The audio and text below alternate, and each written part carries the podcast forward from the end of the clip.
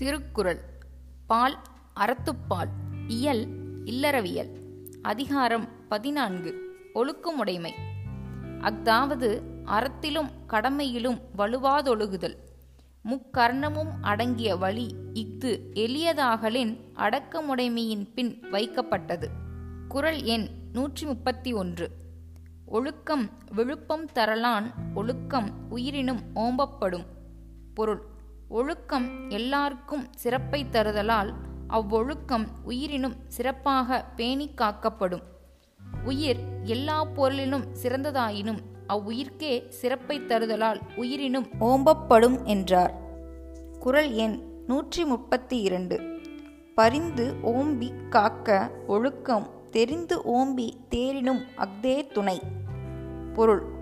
ஒழுக்கத்தை எவ்வகையிலும் கெடாவாறு வருந்தியும் பேணி காக்க பல வகை அறங்களையும் ஆராய்ந்து அவற்றுள் இருமைக்கும் துணையாவதை எவ்வளவு கவனமாக தேர்ந்தாலும் அவ்வொழுக்கமே துணையாக முடியும் குரல் எண் நூற்றி முப்பத்தி மூன்று ஒழுக்கம் உடைமை குடிமை இழுக்கம் இழிந்த பிறப்பாய் விடும் பொருள் நல்லொழுக்கமுடைமையே உயர்குலத்தன்மையாம் தீயொழுக்கம் தாழ்ந்த குளமாக்கிவிடும் குடி என்னும் சொல் தலைக்கட்டு குடும்பம் சரவடி கோத்திரம் குளம் குடிகள் நாட்டினம் என்னும் ஐவகை மக்கட்கூட்டத்தையும் குறிக்கும் இங்கு குடி என்றது குளத்தை குளமாவது ஒரே தொழில் செய்யும் மக்கள் வகுப்பு வர்ணம் என்பது ஆரியர் வந்த பின் நிறம் பற்றியும் பிறப்பு பற்றியும் ஏற்படுத்தப்பட்ட ஆரிய வகுப்பு பிரிவினையாதலால் அது யாதும் ஊரே யாவரும் கேளீர் குலமும் ஒன்றே குடியும் ஒன்றே பிறப்பொக்கும் எல்லா உயிர்க்கும் என்னும் தமிழ் கொள்கைக்கும் அதை தழுவிய வள்ளுவர் கருத்திற்கும் ஏற்காது ஆகவே தமிழ் ஒழுக்கங்கெடின் பிராமணனும் தாழ்ந்தவனாவான் என்பதே வள்ளுவர் கருத்தாம் குரல் எண் நூற்றி முப்பத்தி நான்கு மரப்பினும் ஒத்துக்கொழல் ஆகும் பார்ப்பான் பிறப்பொழுக்கம் குன்றக்கெடும் பொருள்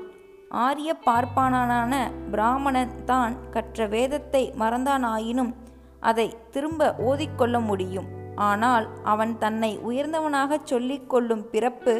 தமிழ் ஒழுக்கங்குன்றின் கெடும் ஒவ்வொரு நாட்டிலும் அந்தந்த நாட்டு பண்பாட்டின்படியே ஒழுக்க வரம்பிருக்கும் பிராமணன் வேதத்தை மறந்தானா மறக்கவில்லையா என்பது தமிழ்நாட்டில் ஆய்விற்குரியதன்று அவன் தமிழ் ஒழுக்கத்தை கடைபிடித்தானா இல்லையா என்பதே அதன் ஆய்விற்குரியதாம் ஆகவே அவ்வொழுக்கத்தினாலேயே அவன் உயர்குலத்தவனாவான் என்பதும் அது விடத்து தாழ்ந்த குலத்தினனாகி விடுவான் என்பதும் தமிழ் அறநூல் முடிப்பாம் குரல் எண் நூற்றி முப்பத்தி ஐந்து அழுக்காறு உடையான் கண் ஆக்கம் போன்று இல்லை ஒழுக்கம் இலான்கண் உயர்வு பொருள் பொறாமை உள்ளவனிடத்தில் செல்வமில்லாதது போல ஒழுக்கமில்லாதவனிடத்து உயர்வு இல்லை உயர்வு உயர்குலத்தானாதல் குரல் எண் நூற்றி முப்பத்தி ஆறு ஒழுக்கத்தின் ஒல்கார் உறவோர் இழுக்கத்தின் ஏதம் படப்பாக்கு அறிந்து பொருள் ஒழுக்க கேட்டால் தமக்கு குளவிழிபாகிய கேடுண்டாவதை அறிந்து அறிவுடையோர் ஒழுக்கத்தில் தளரார் குரல் எண் நூற்றி முப்பத்தி ஏழு ஒழுக்கத்தின் எய்துவர் மேன்மை இழுக்கத்தின் எய்துவர் எய்தா பழி பொருள் ஒழுக்கத்தினால் எல்லாரும் உயர்வடைவர் அவ்வொழுக்கத்தின் இன்று தவறுவதால் தமக்கு உரியதல்லாத பழியையும் அடைவர் ஒருவன் ஒரு குற்றம் செய்த பின் அத்தகைய குற்றம் பிறர் செய்திருப்பினும் அவையும் அவன் மேல ஏற்றப்படுவது இல்பாதலின் எய்தா பழி எய்துவர் என்றார் குரல் எண் நூற்றி முப்பத்தி எட்டு நன்றிக்கு வித்தாகும் நல்லொழுக்கம் தீயொழுக்கம் என்றும் இடும்பை தரும் பொருள் ஒருவனுக்கு நல்லொழுக்கம் நன்மைக்கு கரணியமாய் இருமையிலும் இன்பம் தரும் தீய ஒழுக்கம் எக்காலமும் துன்பமே தரும்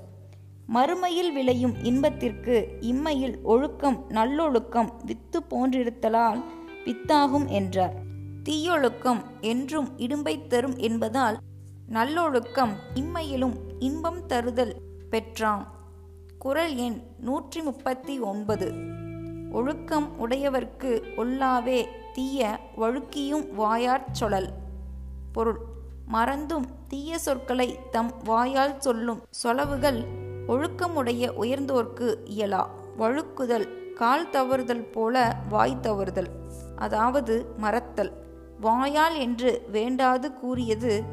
செம்பொருள் கண்டார் வாய்ச்சொல் என்பதிற்போல் நல்ல சொற்களே பயின்ற தன்மையை உணர்த்தற்கு குரல் எண் நூற்றி நாற்பது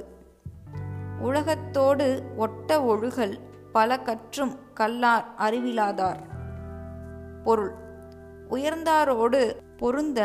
ஒழுகுதலை கல்லாதார் பல நூல்களை கற்றவரேனும் அறிவிலாதார் அறநூல்களில் எல்லா ஒழுக்க முறைகளும் சொல்லப்படாமையானும் காலந்தோறும் பழையன கழிதலும் புதியன புகுதலும் நிகழ்தலானும் ஒழுக்க வகையில் உயர்ந்தோரை பின்பற்றுதல் இன்றியமையாததாயிற்று கல்வியால் அறிவும் அறிவால் ஒழுக்கமும் பயனாதலின் உயர்ந்தாரோடு பொருந்த ஒழுகலை கல்லாதார் பல நூல்களை கற்றும் அறிவிலாதவரேயாவர் யாவர் ஒழுகுதலை கற்றலாவது பின்பற்றி ஒழுகுதல்